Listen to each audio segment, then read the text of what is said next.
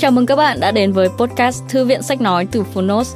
Ở podcast này, chúng tôi chia sẻ phần mở đầu và chương 1 của những sách nói bán chạy thuộc nhiều lĩnh vực và chủ đề khác nhau, được đội ngũ của Phonos chọn lọc kỹ lưỡng. Mong là thông qua podcast, các bạn sẽ tìm thấy những quyển sách phù hợp cho bản thân, kiến thức hữu ích cũng như những nguồn cảm hứng cho đời sống tinh thần và sự nghiệp. Podcast Thư viện Sách Nói được phát sóng đều đặn hàng ngày. Mời các bạn cùng đón nghe! Và nếu yêu thích nội dung này, hãy tải ngay ứng dụng âm thanh số và sách nói có bản quyền Phonos để nghe trọn vẹn cuốn sách.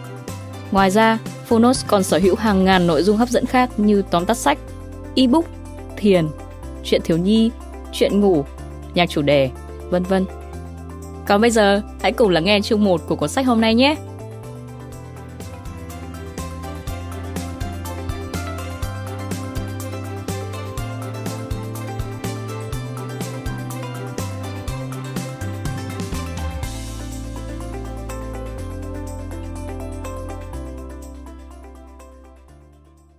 Bạn đang nghe từ Phonos.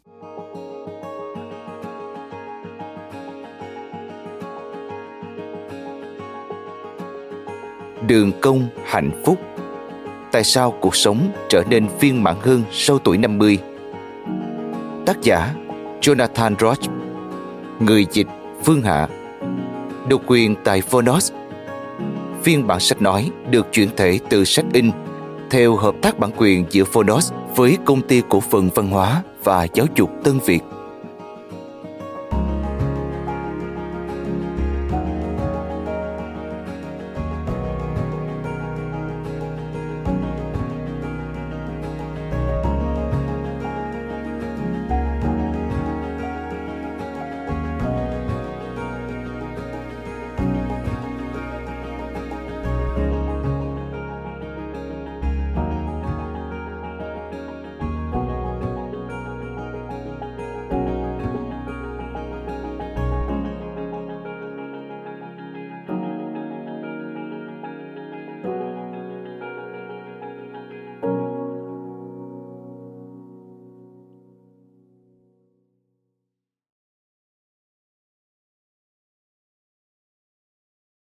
Gửi đến Oscar Roach và Donald Ritchie với tất cả hồi ức yêu thương.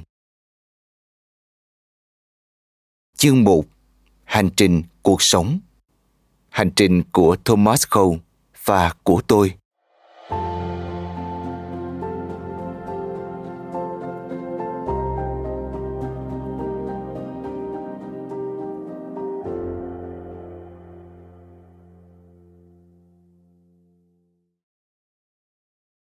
Ở tuổi 45, Kha có sự nghiệp thành đạt ở một tổ chức phi lợi nhuận tại một thành phố lớn của Mỹ.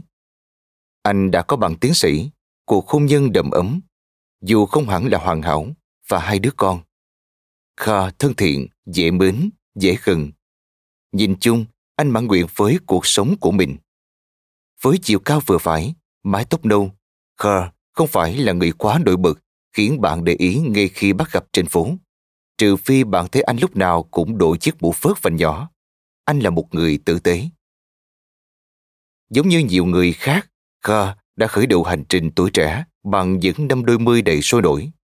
Tốt nghiệp đại học, chuyển đến thành phố New York, một cơn lốc đầy biến động đối với chàng trai miền Trung Tây. Máu lửa, tự do và tràn trề năng lượng là những từ ngữ mà anh sử dụng khi hồi tưởng lại giai đoạn này. Vì phù xuyên đêm, tung hoành ngang dọc tuổi 30 đến và mang cho Kha nhiều trách nhiệm. Những sự kiện không có gì bất ngờ và dễ dàng đoán được. Học xong cao học, chàng trai trẻ bắt đầu hành trình sang Việt. Rồi anh đau khổ chia tay với cô bạn gái phóng khoáng, lôi cuốn và động đảnh. Nó cũng kết thúc luôn một thời sôi đổi. Người yêu tiếp theo của Kha thì điềm đạm chịu chàng hơn. Đến năm 33 tuổi, Kha tìm được công việc tốt trong một cơ quan chính phủ. Một năm sau, anh kết hôn. Năm 36 tuổi, vợ chồng anh sinh đứa con đầu lòng và đứa thứ hai ra đời năm Kha 39 tuổi. Sau những năm đôi mươi máu lửa, gánh nặng trách nhiệm dồn lên vai làm Kha choáng váng, nhưng anh đã thích nghi rất tốt. Suốt một thời gian dài, tôi đã chấp nhận chúng. Đó là cảm giác thích thú của một người trưởng thành phải làm những việc mà anh ta nên làm. cuộc sống của Kha bắt đầu chuyển biến. Không phải xuất phát từ hoàn cảnh bên ngoài, bởi mọi thứ vẫn diễn ra bình thường, nhưng có một điều gì đó không ổn, nhen nhóm xuất hiện. Đó là câu chuyện của một người đàn ông dường như đã đạt được mọi sự thành công. Sau một thời gian, những thứ đó không còn hấp dẫn nữa và anh sẽ bắt đầu than thở. Trời ạ, à, toàn những việc vớ vẩn. Kha không có thời gian dành cho khủng hoảng tuổi trung niên vì đến năm 40, anh đã là cha của hai đứa nhỏ và một bé sơ sinh.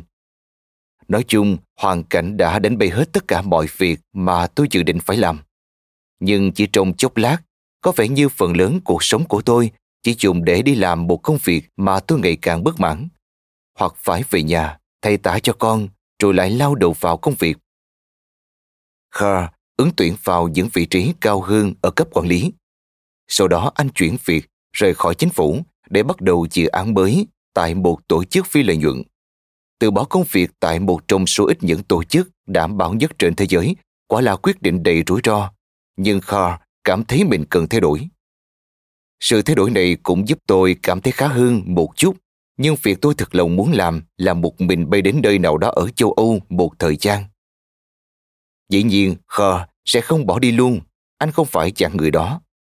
Nó giống như tôi đang vớt phát chút tự do ít ỏi.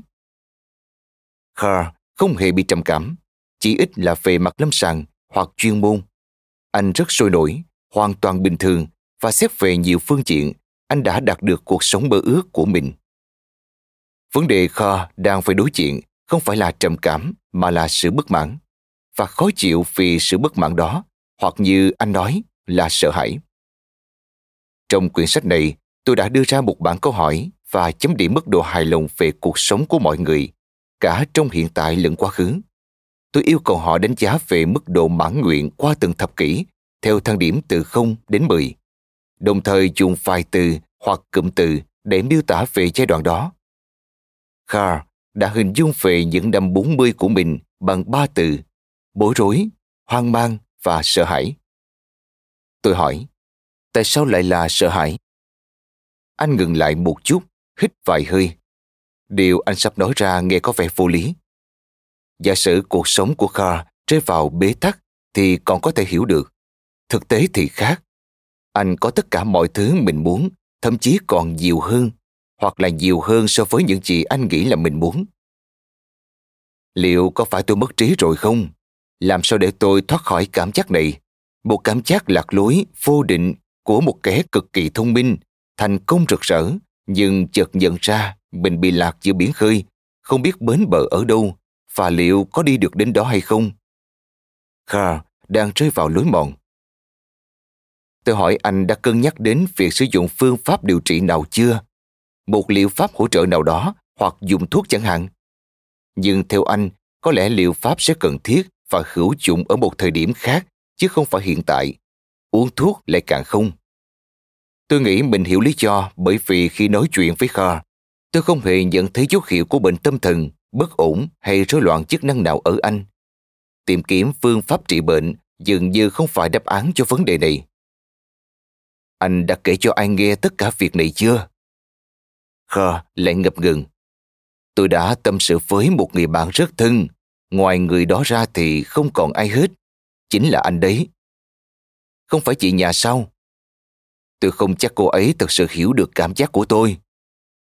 Chưa kể, anh e rằng nếu nói ra sẽ dẫn đến nguy cơ lời qua tiếng lại. Chắc sẽ cãi nhau to. Bạn bè anh thì sao? Họ sẽ cảm giác như tôi đang khoe khoang tự phụ. Tôi có xuất thân khá khiêm tốn từ Pennsylvania. Hẳn là họ sẽ nhìn tôi theo kiểu Ôi chúa ơi, anh đã có mọi thứ rồi, anh còn bất mãn về cái gì nữa chứ? Tôi biết những người bạn còn có người thân đang vật lộn với bệnh ung thư. Khủng hoảng tuổi trung niên nghe như một trò hề vậy. Liệu bạn muốn nói ra không khi người khác cứ nghĩ bạn chỉ đang đùa cợt? Chưa kể nó còn rất vô lý. Tôi có thiếu cơm ăn áo mặc không? Không hề. Tôi có sẵn quần áo tốt, làm trong văn phòng đẹp, tự do hơn nhiều so với hầu hết những người đang đi làm. Nhà đẹp, sức khỏe tốt. Vậy tôi đang phàn nàn cái quái gì đây? Trong câu nói, tôi bất mãn về cuộc sống hiện tại của mình vì đằng sâu chữ vì vẫn còn bỏ ngỏ. Dominic lớn tuổi hơn Kha một chút, 55 tuổi, nhưng ngoài khác biệt về tuổi tác thì hai người có rất nhiều điểm chung. Họ làm việc trong những lĩnh vực có liên quan, kết nối với những mạng lưới quan hệ xã hội giống nhau và quen biết nhau qua công việc. Họ có cùng hoàn cảnh xuất thân.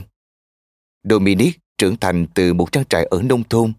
Cả hai đều đã trải qua những năm tháng đôi mươi nhiệt thành, sôi nổi. Mặc dù thời trái trẻ của Dominic không được phóng khoáng như Carl. Dominic kết hôn sớm, tốt nghiệp tại hai trường đại học danh giá nhất thế giới, một trường ở nước ngoài. Sau đó, anh vào làm trong quốc hội.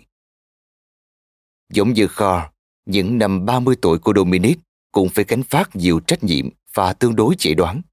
Theo mô tả của anh, giai đoạn này khá tập trung vào mục tiêu. Dù khác với Kho, anh chủ động chấp nhận một vai trò mà mình không thích. Anh tự đặt bản thân vào công việc kinh doanh đầy áp lực với mức thu nhập hấp dẫn. Nhưng cái giá đổi lại là 70 giờ làm việc mỗi tuần. Càng ngày, tôi càng bị mất kết nối với những mục tiêu trước mắt, với những việc tôi từng thấy tràn trề cảm hứng hay đáng quý đối với mình. Tôi vẫn rất cần mẫn, thành thạo chuyên môn nhưng không hề thấy niềm vui trong công việc. Hoàn cảnh buộc Dominic phải thay đổi đã đến ngay khi anh bước qua ngưỡng 40. Anh nhận ra rằng nếu muốn hợp tác với người khác thì buộc phải làm những việc mình không hề muốn làm. Vì vậy Dominic quyết định nhảy sang lĩnh vực phi lợi nhuận, tương tự như bước ngoặt của Carl khi bắt đầu sang tuổi tứ tuần. Tôi yêu khách hàng, quý mến đồng nghiệp, cảm giác nghi hoặc dồn nén trong tôi hoàn toàn biến mất. Về phương diện sự nghiệp, anh đã tìm được đúng vị trí của mình. Tuy vậy, Dominic vẫn cảm thấy chưa hài lòng. Những năm tứ tuần, vợ chồng tôi hụt hạt với nhau. Hóa ra mọi thứ không hề diễn ra như chúng tôi mong muốn. Tôi nhận thấy triển vọng sự nghiệp của mình cũng như phần lớn bản sắc con người tôi đều gói gọn trong công việc và có thể chúng sẽ không có gì thay đổi. Dù xét tiêu chí nào, tôi đều đã thành công không có tham vọng nào mà tôi chưa từng đạt được. Tuy nhiên, tôi bắt đầu quan sát. Một kỳ bạn của tôi vừa đạt giải MacArthur. Một người bạn khác thì lên làm thẩm phán liên bang. Bạn bất chợt nhận ra bạn bè của mình đạt được những vị trí khác nhau trong công việc và xã hội, trong khi con đường sự nghiệp của bạn lại không đem lại những thành quả ấy. Khi bước sang tuổi tứ tuần, tôi đã có chút hậm hực, ấm ức vì chuyện đó. Khi tôi nhờ Dominic miêu tả lại thời điểm này, anh sử dụng từ căng thẳng và đánh giá mức độ hài lòng về cuộc sống khá thấp. Tuy nhiên, đến giai đoạn 50 tuổi, cũng chính là thời điểm hiện tại, anh lại dùng từ biết ơn và chấm điểm mức độ hài lòng lên đến 9 trên 10. Tôi hỏi, tại sao vậy? Cuối những năm 40, nhìn lại cuộc đời đã qua, tôi thấy trân trọng những gì mình đã làm cũng như vị trí mà mình tới được hôm nay. Dominic đã tìm về với những giá trị thời thơ ấu khi anh còn sống ở nông trại, nơi những giá trị tập trung vào các mối quan hệ mật thiết và công việc ý nghĩa. Tôi bắt đầu biết ơn cuộc sống, trân trọng cuộc hôn nhân hay công việc mà tôi có. Tất cả đều là những tài sản vô giá. Tôi sẽ nỗ lực hết sức để gìn giữ chúng. Tôi vẫn chưa hoàn thành trọn vẹn sứ mệnh này. Vâng, nhưng tại sao vậy? Điều gì đã đánh thức lại lòng biết ơn trong anh Câu hỏi rất hay. Tôi cho rằng đó là nhờ sự trưởng thành về mặt tinh thần, hạ lòng tự tôn xuống, bớt lệ thuộc vào cách nhìn nhận cuộc sống của người khác. Tôi nhận ra rằng nếu quá cầu toàn thì sẽ chẳng bao giờ có được hạnh phúc, rằng cuộc sống không phải lúc nào cũng diễn ra đúng như tôi tưởng tượng, nhưng nó vẫn khá suôn sẻ đấy thôi. Trong tôi tràn ngập cảm xúc biết ơn về những gì chúng tôi đã đạt được ngày hôm nay. Điều thú vị là nếu dựa trên những tiêu chuẩn đánh giá khách quan thì cuộc sống của tôi chẳng thay đổi bao nhiêu. Chúng tôi vẫn đang xoay sở với những vấn đề y như trước. Bọn trẻ nhà tôi mới đang phải vượt qua thử thách thật sự. Tôi yêu công việc của mình, nhưng có một số khía cạnh không mang lại nhiều ý nghĩa giống như việc làm trước đây. Do đó, hoàn cảnh bên ngoài thì không có gì mới cả. Tôi không chắc lắm, liệu có phải do tôi đòi hỏi ít hơn và biết ơn nhiều hơn chăng? Dominic ngẫm nghĩ một lúc rồi nói tiếp. Tôi cho là vậy, tôi kỳ vọng ít đi và trân trọng nhiều hơn. Anh không biết chính xác sự thay đổi nào đã khiến cho mình cảm thấy biết ơn cuộc sống nhiều hơn.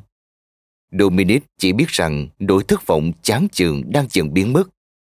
Cách giải thích gần đúng nhất mà anh đưa ra là có lẽ sau nhiều năm định nghĩa, thành công là sự cạnh tranh, là thành tựu, là kênh đua, thì giờ đây anh đã mở lòng đón nhận nhiều niềm hạnh phúc mới. Tôi hỏi, anh có thể đưa ra ví dụ không? Một ngày nọ, Dominic ở nhà với cô con gái 11 tuổi. Anh vừa làm việc trên máy tính, vừa cố gắng tập trung vào nhiệm vụ trước mắt. Trong khi cô bé thông báo rằng mình muốn vẽ móng chân cho bố, anh vội cản lại. Không được con, bố không thích vẽ móng đâu. Nhưng một lúc sau, anh có chút ngạc nhiên khi cảm thấy mình muốn thay đổi suy nghĩ. Vậy nên bây giờ, anh thấy đó, tôi mang theo khuôn mặt cười trên móng chân cái đầy đi khắp nơi đây. Ví dụ như vậy đấy.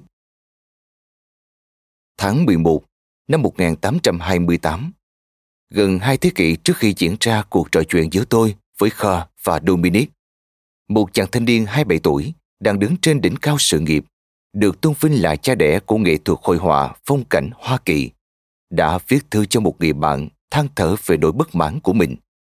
Xuất thân từ tầng lớp lao động, Thomas Cole đang trải qua giai đoạn thành công rực rỡ đầu tiên trong đời. Anh được bầu làm thành viên sáng lập của Học viện Thiết kế Quốc gia. Nhưng trong thư, Khâu lại viết rằng anh không muốn chỉ là một tay họa sĩ vẽ mấy chiếc lá và những cảnh quan đẹp mắt. Anh khao khát tạo nên những tác phẩm vĩ đại. Từ phận ôm ấp hy vọng đến một lúc nào đó có thể vẽ những bức tranh làm rung động tâm hồn khán giả, giống như tác phẩm của một đại thi hào thứ chắp cánh cho trí tưởng tượng và mang lại niềm hạnh phúc cao thượng. Năm 1839, khi đã gần 40 tuổi, Khâu nhận được thù lao cho bộ bốn bức tranh The Voyage of Life, tạm dịch Hành trình cuộc sống. Ông viết, tôi đã vẽ chúng bằng tất cả say mê và hy vọng đây sẽ là tác phẩm tuyệt vời nhất mà tôi từng có. Khâu đã không phải thất vọng. Trong lần triển lãm đầu tiên năm 1840, The Voyage of Life được giới phê bình và công chúng hân hoan chào đón, chứng tỏ đây là tác phẩm nổi tiếng và có giá trị lâu bền nhất của Khâu. Vượt qua cả tham vọng, dùng nghệ thuật để kể những câu chuyện truyền cảm hứng của ông. Các bức tranh có kích thước rất lớn, nếu cộng cả khung thì chúng chạy hơn 2 mét và cao hơn 1,5 mét. Chỉ riêng điều đó đã đủ gây ấn tượng phong cảnh được khắc họa một cách tỉ mỉ, chi tiết. Nếu bạn ngắm nhìn thật kỹ, thì sẽ thấy cây cối dường như thật sự đang trổ lá. Các vách đá chiêu leo, sống động, những tông màu phong phú mờ ảo và tương phản mạnh mẽ với nhau. Nhiều năm trước khi công nghệ đồ họa kỳ diệu trên máy tính và trò chơi điện tử xuất hiện, Khâu đã tạo ra một thế giới thực hoàn toàn khác. Trong đó, ông đã kể lại một câu chuyện theo cách của riêng mình mời bạn xem bộ tranh Hành trình cuộc sống được đính kèm trên ứng dụng. Bộ tranh Hành trình cuộc sống bắt đầu từ bức tranh đầu tiên mang tên Thời thơ ấu. Khung cảnh hiện ra tràn đầy hứa hẹn và lấp lánh niềm vui. Ở bên trái tác phẩm, từ một hang động hiểm trở chảy ra một dòng sông, một con thuyền mã vàng lướt nhẹ trên đó, chở vị khách tí hon. Một em bé hồn nhiên, sung sướng khi được thoát khỏi bóng đêm của tiền kiếp để bước vào bình minh ở phường địa đàng. Ở trên thuyền, đằng sau đứa trẻ là một thiên thần hộ mệnh đang cầm mái chèo. Thiên thần đứng khá gần với em bé, trông giống như bậc cha mẹ chu đáo lo lắng cho con. Đối với Khâu, thời thơ ấu là khoảng thời gian ngây thơ, vô tư, vô lo và thật an toàn. Mỗi thuyền được trang trí với tượng một thiên thần bằng vàng, đang cầm chiếc đồng hồ cát. Hình ảnh ấy nhắc nhở chúng ta rằng hành trình này sẽ xuôi theo dòng thời gian. Bức tranh thứ hai, Thời thanh xuân, là tác phẩm dịu dàng nhất, thanh thoát nhất và đáng yêu nhất trong cả bốn bức. Một vẻ đẹp huyền diệu và say đắm. Dòng sông êm ả, có cây hai bên bờ xanh bước, bầu trời trong trẻo không gợn bóng mây. Đứa trẻ sơ sinh giờ đây đã trưởng thành, đôi gò má vẫn mịn màng. Bây giờ, anh đang tự chèo lái con thuyền nhưng thiên thần hộ mệnh còn ở sâu lưng anh, trên bờ sông gần đó. Dù chàng trai không nhìn thấy được, nhưng thần vẫn ở trong khoảng cách khá gần và đang giơ tay về phía trước, khích lệ người thanh niên tiến bước. Đằng trước, điều đang phải gọi người lữ hành chính là tòa lâu đài trên mây nổi tiếng.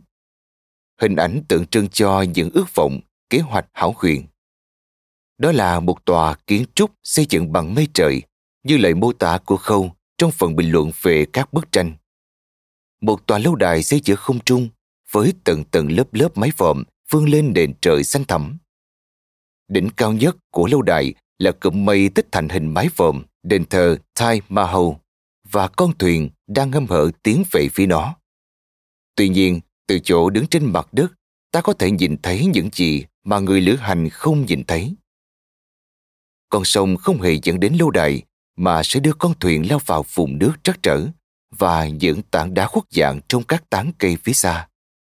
Đường tới lâu đài không phải là dòng sông, bạn phải đi dọc theo con đường đất quanh co, mất khúc vào những ngọn đồi mù sương phía chân trời.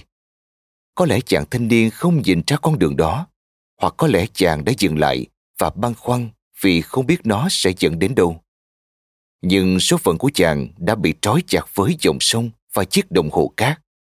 Trong phần mô tả, Khâu nói, khi chúng ta chăm chú nhìn vào tòa cung điện lộng lẫy tòa lạc trên mây, với những mái vòm tuyệt đẹp dường như thoát ẩn thoát hiện trước mắt ta, trong đó càng kiêu hãnh hơn bao giờ hết. Đó là biểu tượng cho những mơ ước xa vời của tuổi trẻ, những khát vọng đằng số ánh hào quang cùng danh vọng. Và con đường mơ hồ kia như muốn nhắn nhủ rằng trên hành trình hăng say của thời thanh xuân, chúng ta đã quên rằng mình cũng đang dấn thân trên dòng đời với sức mạnh chảy trôi không tài nào ngăn cản được. Thời thanh xuân là một kiệt tác xét về cả nghệ thuật hội họa lẫn nghệ thuật kể chuyện. Và có lẽ đây cũng là tác phẩm miêu tả xuất sắc nhất trong nghệ thuật thị giác phương Tây nói về những kỳ vọng vô hạn của tuổi trẻ. Mặc dù nó có một đối thủ cùng tên thuộc lĩnh vực văn học, truyện ngắn Youth của Joseph Conrad. Không khí trong lành khiến người xem trung động bởi niềm hy vọng và khát khao mãnh liệt. Đến tuổi trung niên, tác phẩm thứ ba trong bộ tranh, cảnh vật và câu chuyện hoàn toàn thay đổi. Khâu giải thích, người lữ hành lúc này bước vào tuổi trung niên. Dưới đôi mắt của người hiện đại, thì có lẽ anh đã ngoài 40, râu ria xồm xoàm, cơ thể cường tráng, nhưng hai tay chấp lại trước mặt như thể cầu xin. Màu sắc chủ đạo, những đám mây và đường chân trời đều sẫm lại. Dông bão và mây mù phủ kín khung cảnh gai khốc và ảm đạm. Những vách đá trần trụi nổi lên trong ánh sáng nhợt nhạt. Dòng nước cuộn cuộn, phùng phằng đổ vào khe núi tối ôm, điên cuồng và tung bọt trắng xóa trên hành trình đầy hoang dại của nó.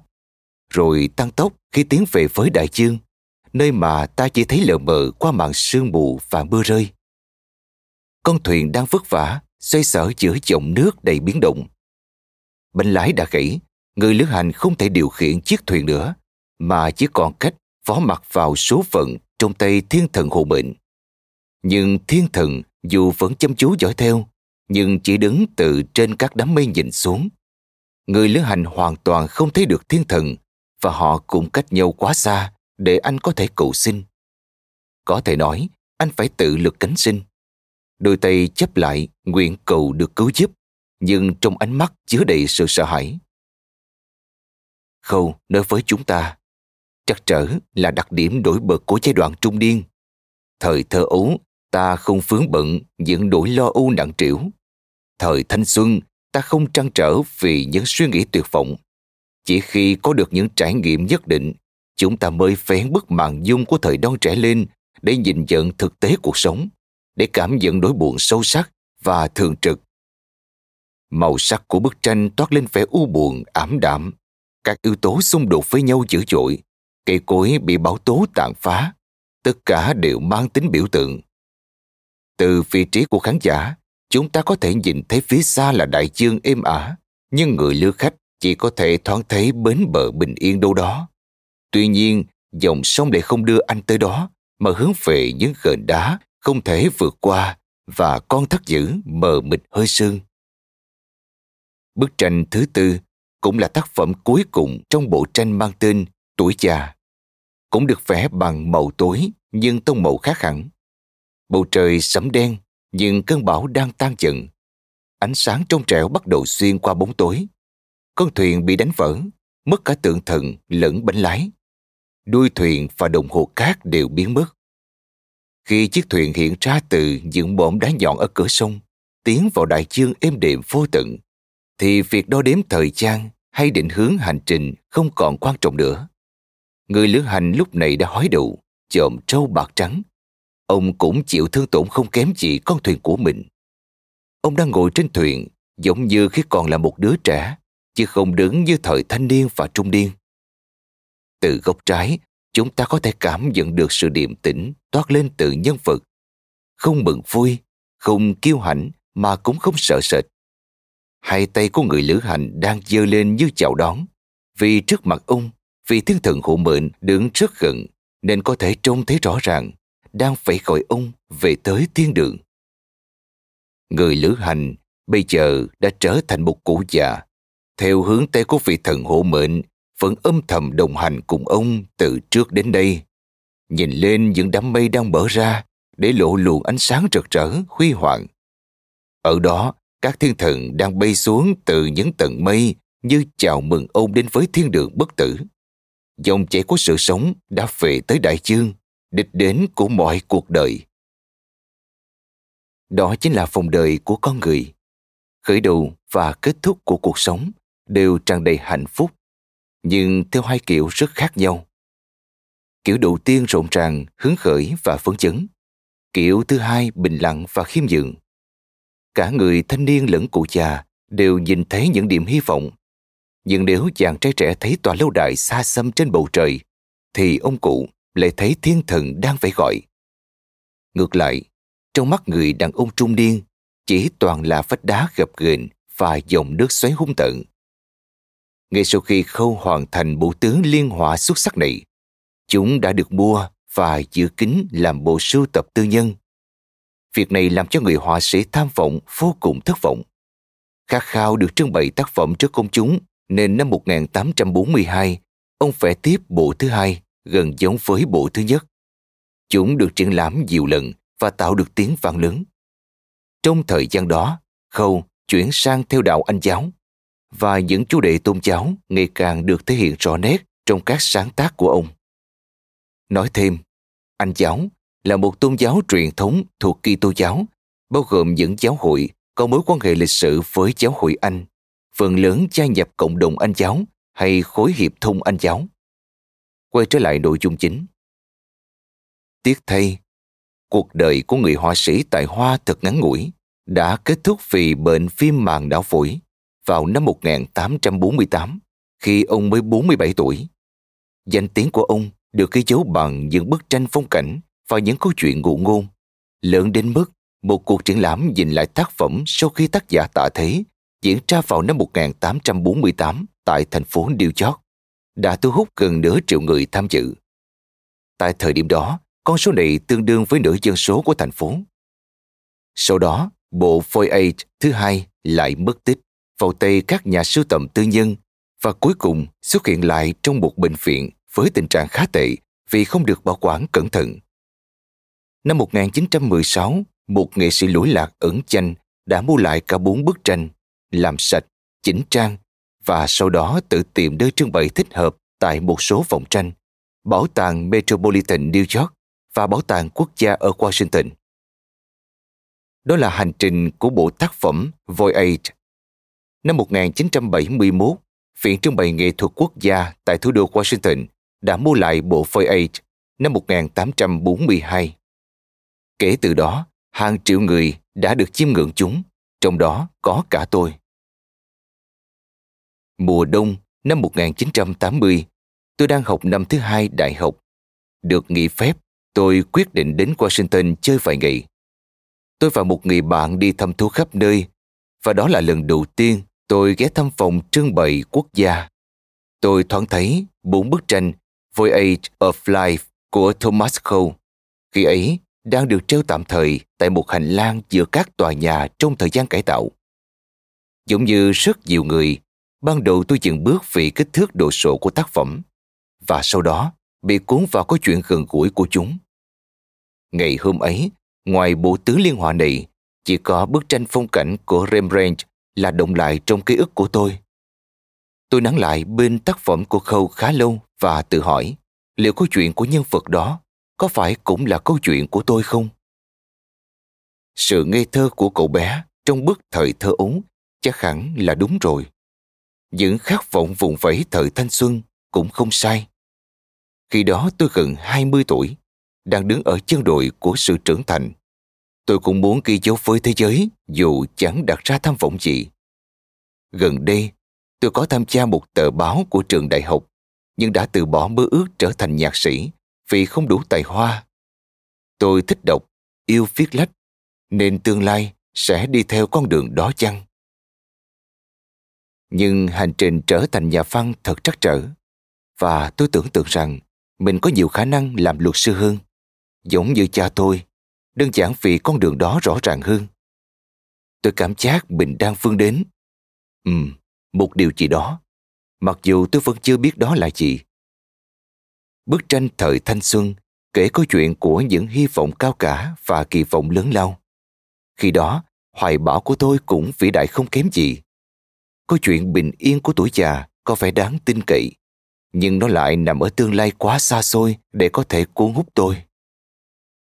Tuổi xế chiều cũng vậy, dường như tận xa chân trời, nhưng xét ở một số khía cạnh thì cũng gần ngay trước mắt.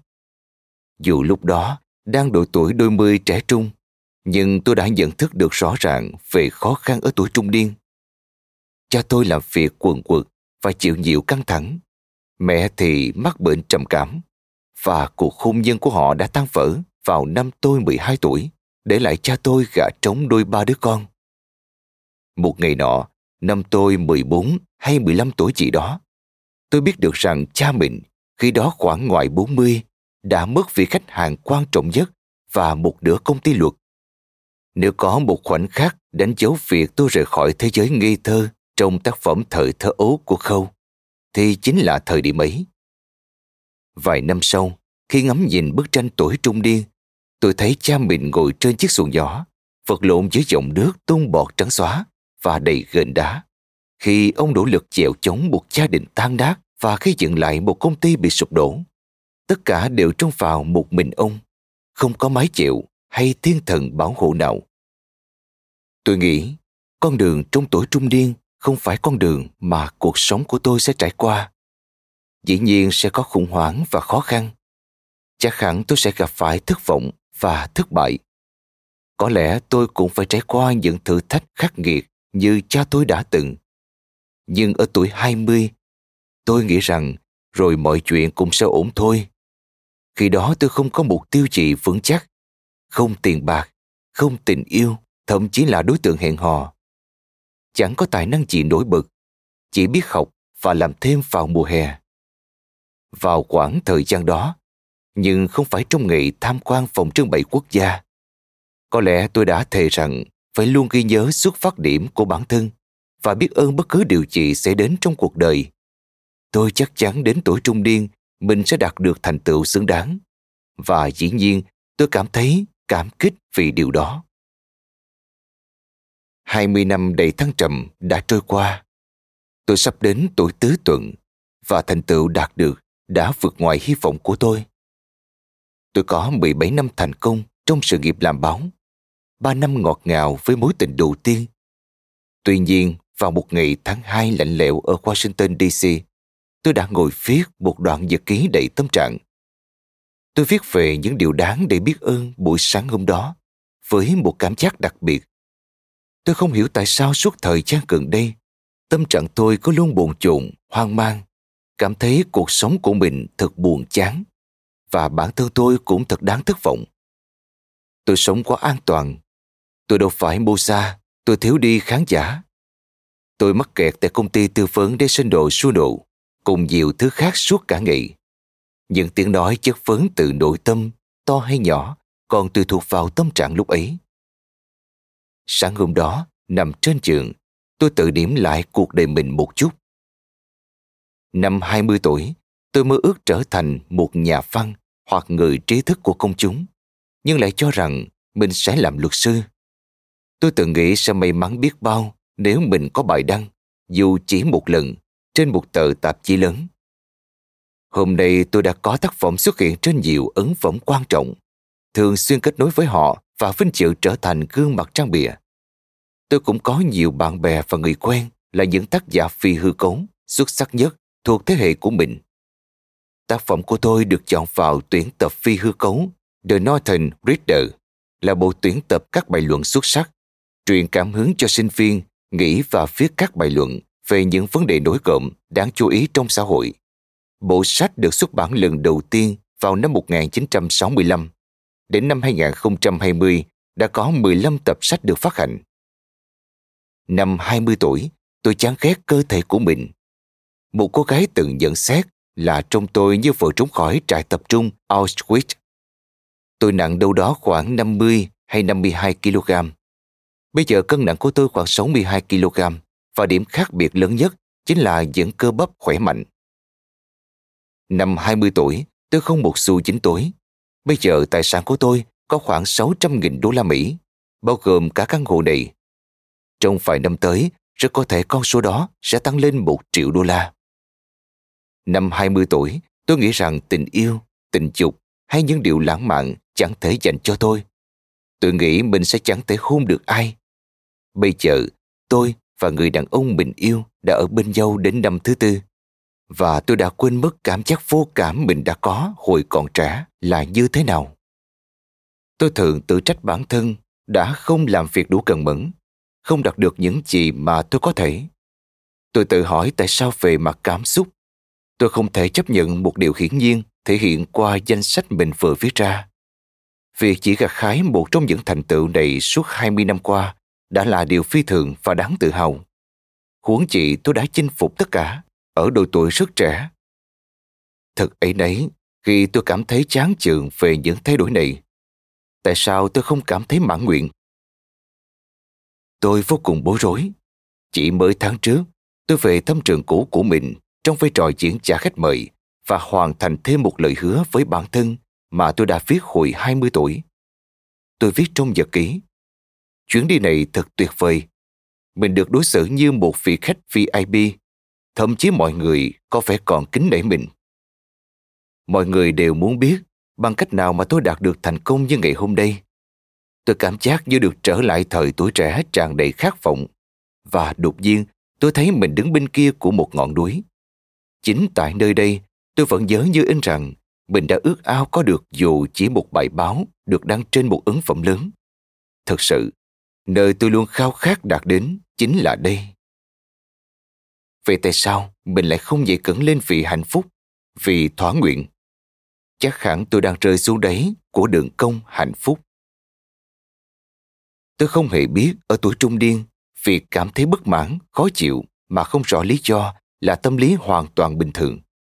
Tôi không biết mình đang bước vào một giai đoạn điều chỉnh không chỉ xảy ra ở con người mà còn ở cả tinh tinh và đời ươi. Năm 2000, khi tôi bước vào tuổi tứ tuần, bằng chứng về thứ được các học giả gọi là đường cong hình chữ U, biểu thị mức độ hài lòng về cuộc sống chỉ mới manh nha xuất hiện. Nghiên cứu lớn đầu tiên ghi nhận hiện tượng này đã xuất hiện vào 4 năm sau đó. Ở mức độ nào đó, các bằng chứng đều xác nhận lại điều mà tất cả chúng ta đã biết, đó là những năm trung niên trong cuộc đời con người thường nhiều căng thẳng, lo âu và khó chịu nhất. Tất nhiên, nguyên nhân gây căng thẳng ở tuổi trung niên có thể đến từ gánh nặng khắc khe của công việc, lịch trình xích sao, con cái đang tuổi thành niên hay cha mẹ già yếu. Nhưng đây chính là điểm mà những bằng chứng khoa học và kiến thức thông thường đã bỏ qua. Ngay sau khi vượt qua sự căng thẳng, áp lực và thăng trầm trong cuộc sống, giai đoạn trung niên lại tràn ngập hạnh phúc. Thực tế đúng là như vậy, nhất là khi đã đi qua mọi chông bão thì niềm vui càng chín mùi bản thân dòng chảy của thời gian đã ảnh hưởng đến cảm giác hài lòng và biết ơn của chúng ta. Hay nói chính xác hơn, càng lớn tuổi, ta càng dễ dàng mãn nguyện và tri ân cuộc sống. Tuổi trẻ là giai đoạn căng tràn nhiệt huyết và như câu nói nổi tiếng của Dickens, kỳ vọng càng cao, bấp bênh càng lớn. Bên cạnh đó, những cảm xúc hài lòng về cuộc sống có thể rất mãnh liệt nhưng lại sớm nắng chiều mưa. Giai đoạn tiếp theo tập trung vào sự ổn định và gặt hái thành tựu. nhưng nỗi thất vọng ngày càng tăng, còn tinh thần lạc quan lại giảm sút. Giai đoạn thoái trào diễn ra tự tốn, nhẹ nhàng nhưng gây ảnh hưởng không nhỏ. Nó kéo chúng ta rơi xuống đáy sau nhiều năm suy sụp. Vào thời điểm lẽ ra phải tận hưởng những thành quả của mình, chúng ta lại hoài nghi rồi chối bỏ chúng và cảm thấy bất mãn ngay khi ta có nhiều lý do để thỏa mãn nhất. Tuy nhiên, đằng sau vùng trũng đó thực ra là một bước ngoặt, là sự thay đổi khuynh hướng cảm xúc. Hầu như chúng ta không nhận thấy hệ giá trị của mình đã thay đổi. Các kỳ vọng được điều chỉnh, bộ não được tái tổ chức, tất cả đều tạo nên bước tiến trong giai đoạn hậu trung niên. Và sau đó là niềm hạnh phúc đáng ngạc nhiên ở tuổi già. Tất cả những điều tôi vừa nói sẽ đúng với mặt bằng chung, nhưng không phải ai cũng vậy. Như tôi vẫn thường nhắc lại trong cuốn sách này, con đường của bạn có thể sẽ khác biệt, nhưng mô thức này đã đúng với tôi ở mức độ trên cả mong đợi. Ở tuổi 45, tôi đã xuất bản nhiều đầu sách, đạt giải về báo chí, được tái bản các tác phẩm theo tuyển tập, thực hiện nhiều bài diễn thuyết và thường xuyên xuất hiện trên các phương tiện truyền thông đến mức không đếm xuể. Tất cả đều là những cột mốc thành công trong nghề nghiệp mà tôi đã chọn. Sức khỏe tốt, tài chính vững vàng, mối quan hệ với người đàn ông sau này trở thành chồng tôi ngày càng gắn bó keo sơn. Nhìn nhận một cách khách quan, thực sự tôi chẳng có gì để phàn nàn cả. Tuy nhiên, giả như tôi có thể xua tan nỗi trăn trở, khiến tôi khó chịu về những điều mình vẫn chưa đạt được. Tâm trạng buổi sáng là tồi tệ nhất, kéo theo cả ngày sao nhãn. Ngay khi mở mắt ra, một giọng nói lại vang lên trong đầu tôi. Mình đang lãng phí cuộc đời. Nhiều năm rồi, mình chẳng làm được việc gì có giá trị. Mình cần phải chuyển đi đâu đó, làm việc gì đó khác đi. Việc gì cũng được. Sao mình lại không tham dự buổi trò chuyện ngày Chủ nhật nhỉ? Tại sao mình không đảm đương một việc gì đó, như một công ty chẳng hạn? Điều khiến tôi đặc biệt bối rối là nhiều lời tự trách rõ ràng rất vô lý. Chẳng hạn như việc xuất hiện trên các chương trình trò chuyện ngày Chủ nhật và điều hành doanh nghiệp chưa bao giờ là mong muốn của tôi. Như thể sau khi đã chinh phục quá nhiều mục tiêu, một cơ quan hỏng hóc nào đó trong đảo bộ lại tất bật tạo ra những mục tiêu giả mới lạ. Tương tự, dù đã cố gắng hết sức, nhưng tôi vẫn không thể ngừng so sánh bản thân với người khác. Tại sao mình không làm những việc mà họ đang làm? Hãy nhìn xem cô ấy đã đi được đến đâu và nhìn lại mình đi. Thảm hại. Sự bất mãn có thể nảy sinh từ bất kỳ nguyên nhân nào, bất kể nó có thật hay không. Tôi bắt đầu xem cảm giác đó như một con ong bắp cày ký sinh trong não của mình và được nuôi lớn bằng sự bất mãn do nó tạo ra. Nhớ lại năm 20 tuổi, tôi đã hân hoan và biết ơn thế nào khi đạt được chỉ một phần thành tựu mà tôi có ở tuổi 45. Tôi thấy thật xấu hổ vì mình không những không cảm kích mà còn được voi đòi tiên. Tôi không kể cho ông xã nghe. Tôi cố gắng không đả động đến nó. Rosak là một trong những người bạn hiếm hoi mà tôi tham khảo ý kiến. Nhưng vấn đề là tôi cảm thấy không hài lòng, chứ không phải chán nản cuộc sống hiện tại. Đó là sự khác biệt. Tỉnh chất, ra khỏi giường, tận hưởng những điều hay ho, làm việc chăm chỉ, thưởng thức âm nhạc, ân ái hay vui chơi với bạn bè. Tất cả những thú vui đó vẫn được duy trì. Dĩ nhiên, tôi đã biết khủng hoảng tuổi trung niên là gì nhưng trong trường hợp của tôi, khái niệm này dường như không phù hợp. Theo định nghĩa, cuộc khủng hoảng sẽ phải rất dữ dội. Nó thành lình ập đến, gạt phăng các vấn đề khác sang một bên và đòi hỏi chúng ta phản ứng ngay lập tức. Nếu dựa trên mô thức đó, cuộc khủng hoảng tuổi trung niên hẳn đã kéo tôi xuống đáy bệ rạc hoặc bất cận. Chẳng có mô tả nào ở trên đúng với tôi cả. Tôi đã ước ao bỏ việc ở tờ tạp chí ngay bây giờ ngay hôm nay mà chẳng cần phải đợi lên kế hoạch khác hay thậm chí nghĩ ra ý tưởng khác. Nhưng tôi chưa bao giờ dám hành động liều lĩnh. Dù gì tôi cũng không ưa mạo hiểm. Thay vào đó, tôi an phận. Nhiều tháng, rồi nhiều năm trôi qua. 40 trở thành 45, rồi 46, 47. Tôi bắt đầu nghĩ rằng sự bất mãn của mình hoàn toàn trái ngược khủng hoảng. Tôi nghĩ nó sẽ kéo dài mãi mãi. Đó là điều mà tôi sẽ phải chấp nhận sống chung với lũ, tình trạng bình thường mới. Việc tin rằng mình có thể chấp nhận sống như vậy và chẳng có bi kịch gì xảy ra có thể làm tôi an lòng về một số khía cạnh nhưng nó lại nảy sinh một viễn cảnh đáng quan ngại nếu tôi biến thành một người bất mãn triền biên thì sao tinh thần tôi ngày càng xa xúc, tôi chợt nhận ra mình dần trở thành một người mà chính bản thân tôi cũng không ưa. Tôi bắt đầu thấy tính cách không biết ơn nhiễm vào mình. Và rồi lớp sương mù dần dần tan đi. Một cách bí ẩn không thể lý giải được hệt như khi nó phủ xuống. Phải nói là khoảng thời gian đó rất kỳ lạ.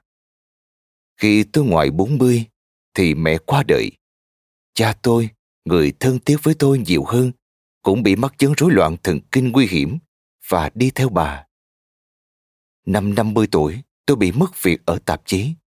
Hậu quả của sự rối loạn kinh tế trong các tòa soạn ở Mỹ. Tôi quyết định khởi nghiệp, xây dựng một thị trường ý tưởng dành cho các kia viết, nhưng cuối cùng thất bại. Vậy là rốt cuộc, tôi cũng đi đến đó, loay hoay giữa những gợn thác, cố gắng leo qua những vách đá lởm chởm của tuổi trung niên. Tuy nhiên, giọng nói trong đầu tôi bớt ồn ào và cố chấp một chút, sau đó tĩnh lặng.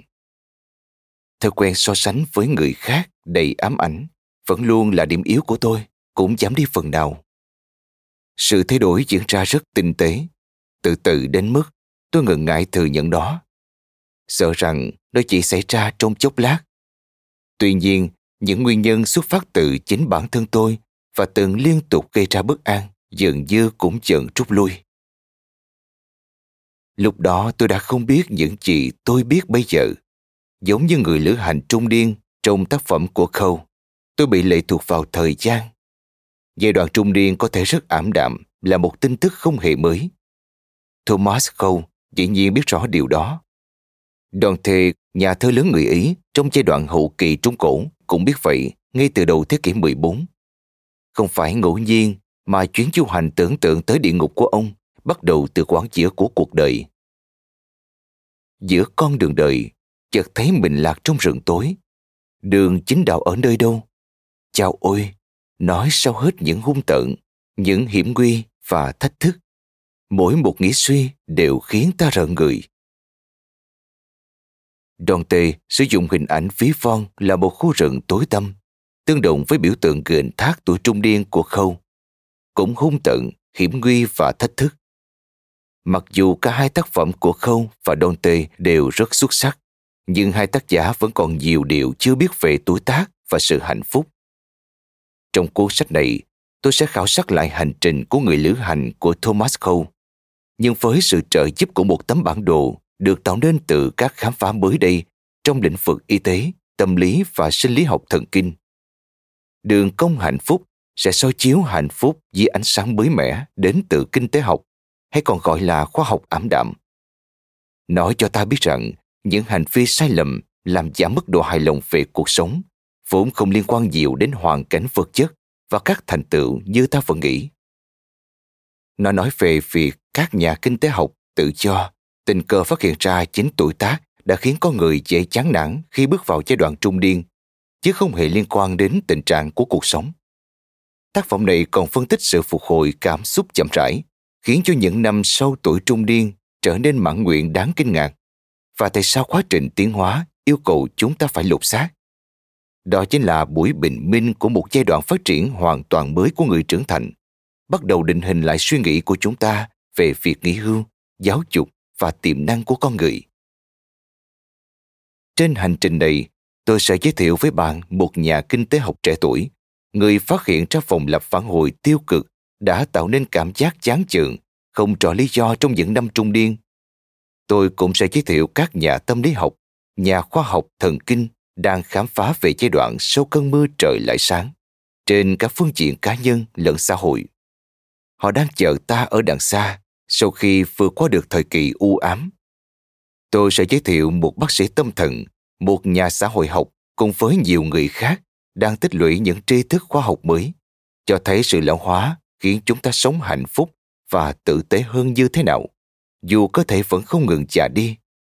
Tôi sẽ nhắc đến các nhà tư tưởng xã hội, các nhà cải cách đang nghiên cứu và sơ đồ hóa một giai đoạn phát triển hoàn toàn mới dành cho người trưởng thành. Nếu những gì các nhà nghiên cứu đang phát hiện là chính xác, thì chúng ta cần điều chỉnh một vài điều. Chúng ta cần hiểu vì sao nhiều niềm tin của ta về tuổi già và hạnh phúc là hoàn toàn sai lầm. Ta cần hiểu sự bất mãn ở tuổi trung niên đối với phần lớn mọi người không phải là cuộc khủng hoảng mà là quá trình chuyển đổi tự nhiên và lành mạnh. Với những hiểu biết đó, ta có thể đối diện với đường công hạnh phúc một cách thông minh hơn. Theo các phương pháp mà tôi sẽ trình bày sau đây. Mặc dù ta không thể tìm ra cách để tránh vượt thẩm tâm lý này, nhưng có thể nghĩ cách vượt qua nó. Chúng ta cũng có thể giúp những người khác vượt qua. Tôi đã dành nhiều năm nghiên cứu về đường công hạnh phúc, cũng như các bằng chứng về tuổi tác, hạnh phúc, nhưng vẫn không thể hiểu được câu chuyện, cho đến khi tôi nhận ra rằng đây không phải câu chuyện về tôi, về bạn, mà về tất cả chúng ta. Đường công này dường như đã hằn sâu vào tâm trí nhằm hướng ta đến một mục tiêu khác, thay đổi vai trò trong xã hội khi chúng ta già đi. Một vai trò ít tham vọng cũng như cạnh tranh hơn, nhưng giàu sự kết nối và lòng trắc ẩn hơn.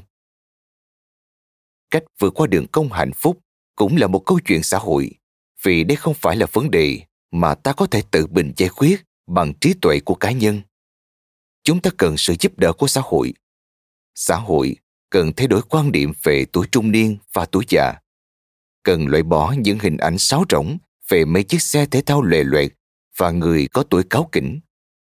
Xã hội cần hỗ trợ, nâng đỡ thay vì chê bai và cô lập những người đang trượt dần xuống đáy của cuộc chuyển đổi tuổi trung niên.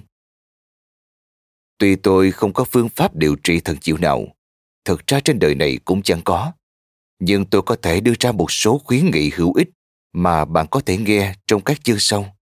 Nếu bạn đang rơi xuống đáy vực tâm lý tuổi trung niên, hoặc biết người nào đang ở hoàn cảnh đó, bạn có thể chia sẻ lại với họ. Tôi còn nghe được những tin đáng mừng đây.